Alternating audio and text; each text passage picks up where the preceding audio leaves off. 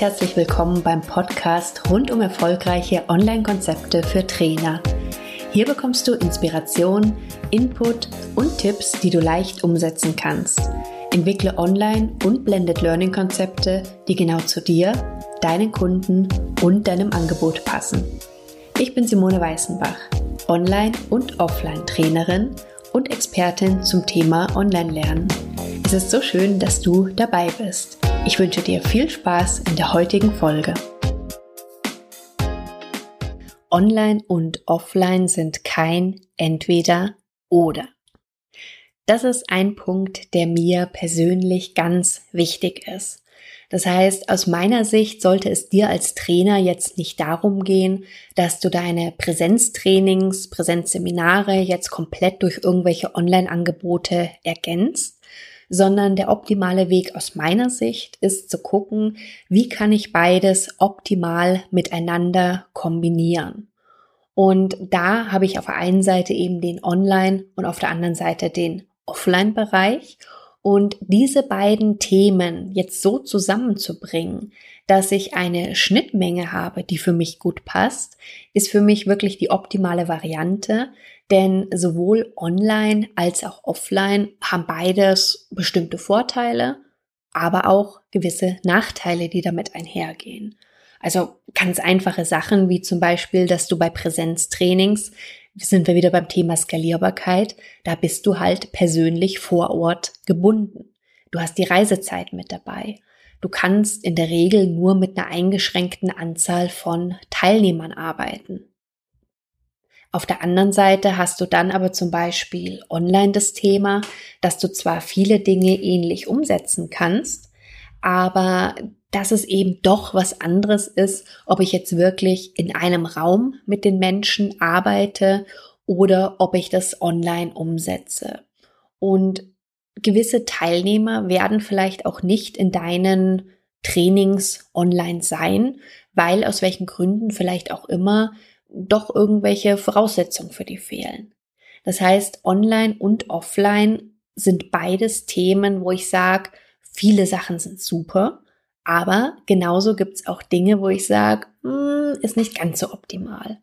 Und durch diese Verknüpfung, durch dieses Ziel sozusagen Best of Both Worlds zu haben, also das Beste aus beiden Bereichen, hast du einfach aus meiner Sicht die optimale Möglichkeit, wie du Vorteile verstärken kannst und Nachteile ausgleichen kannst.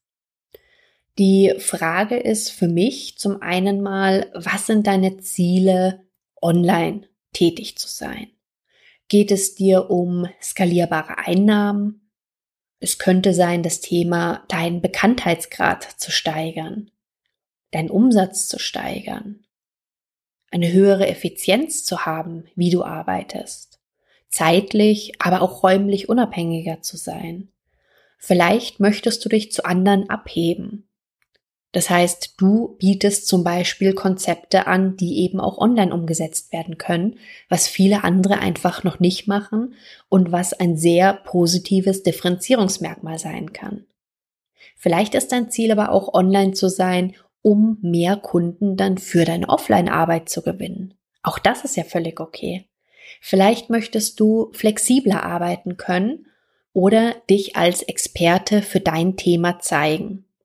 Und da gibt's online einfach unglaublich tolle Möglichkeiten, sei es jetzt zum Beispiel über einen Podcast, über einen Blog, über Videos etc., die du nutzen kannst und wo du mit ganz verschiedenen Dingen arbeiten kannst, einfach wieder gucken, was da zu dir passt. Wenn du jetzt schaust, was deine Ziele offline sein könnten, Vielleicht ist es dir besonders wichtig, dass du wirklich diesen persönlichen Face-to-Face-Kontakt mit deinen Kunden hast.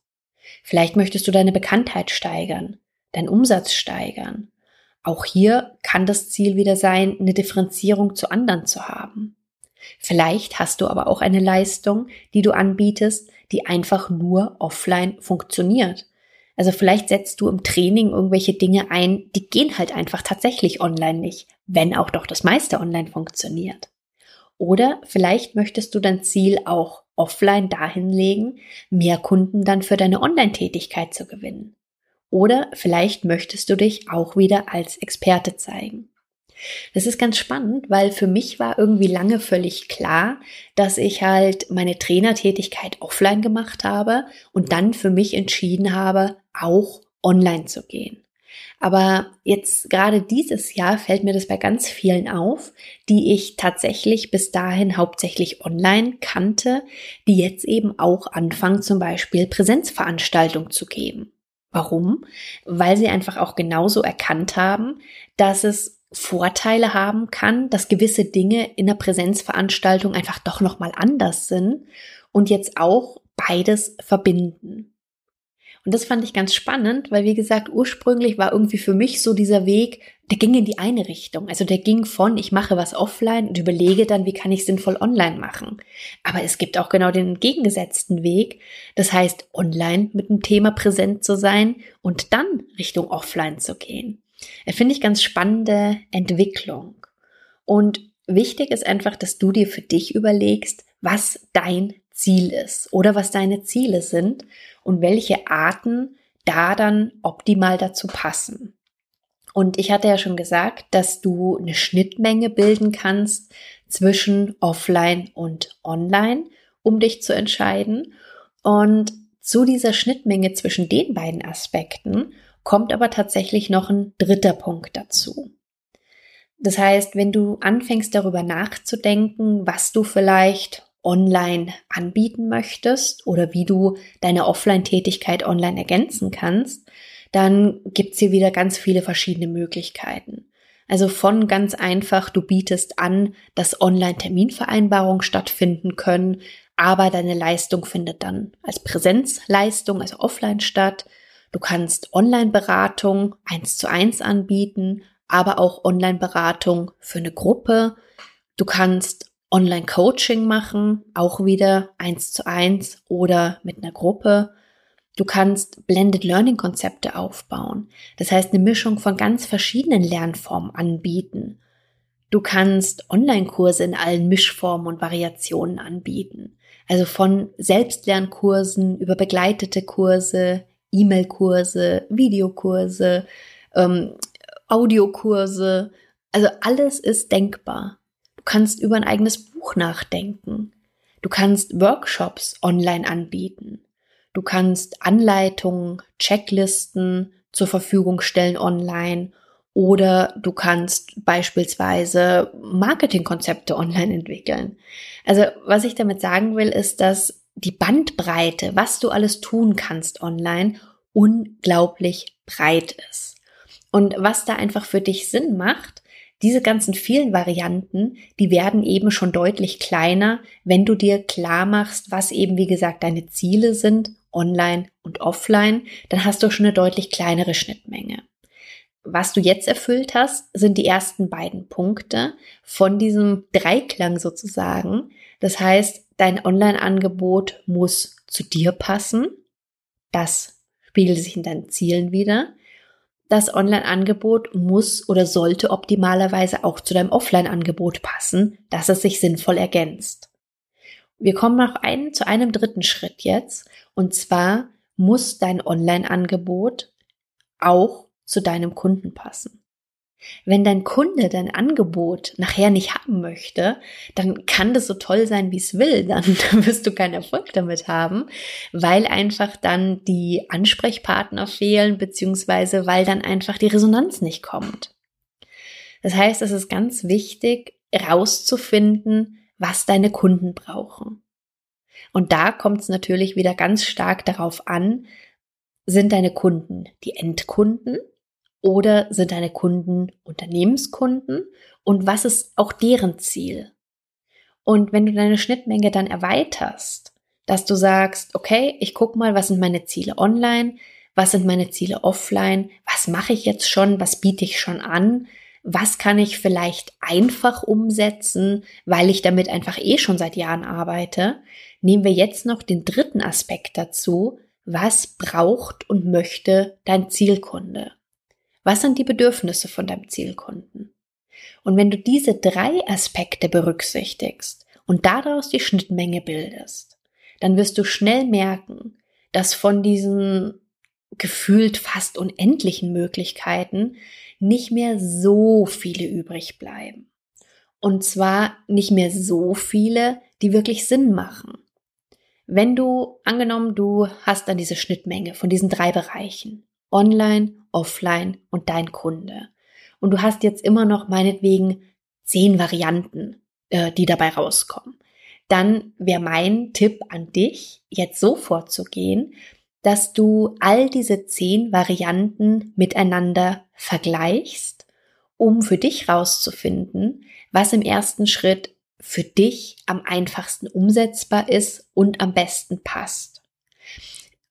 Nach meiner Empfehlung macht es deswegen Sinn, dass du dich als erstes in den Fokus nimmst, denn langfristig erfolgreich und funktionieren und Spaß machen wird dein Angebot aus meiner Sicht nur dann, wenn es im allerersten Schritt mal zu dir passt.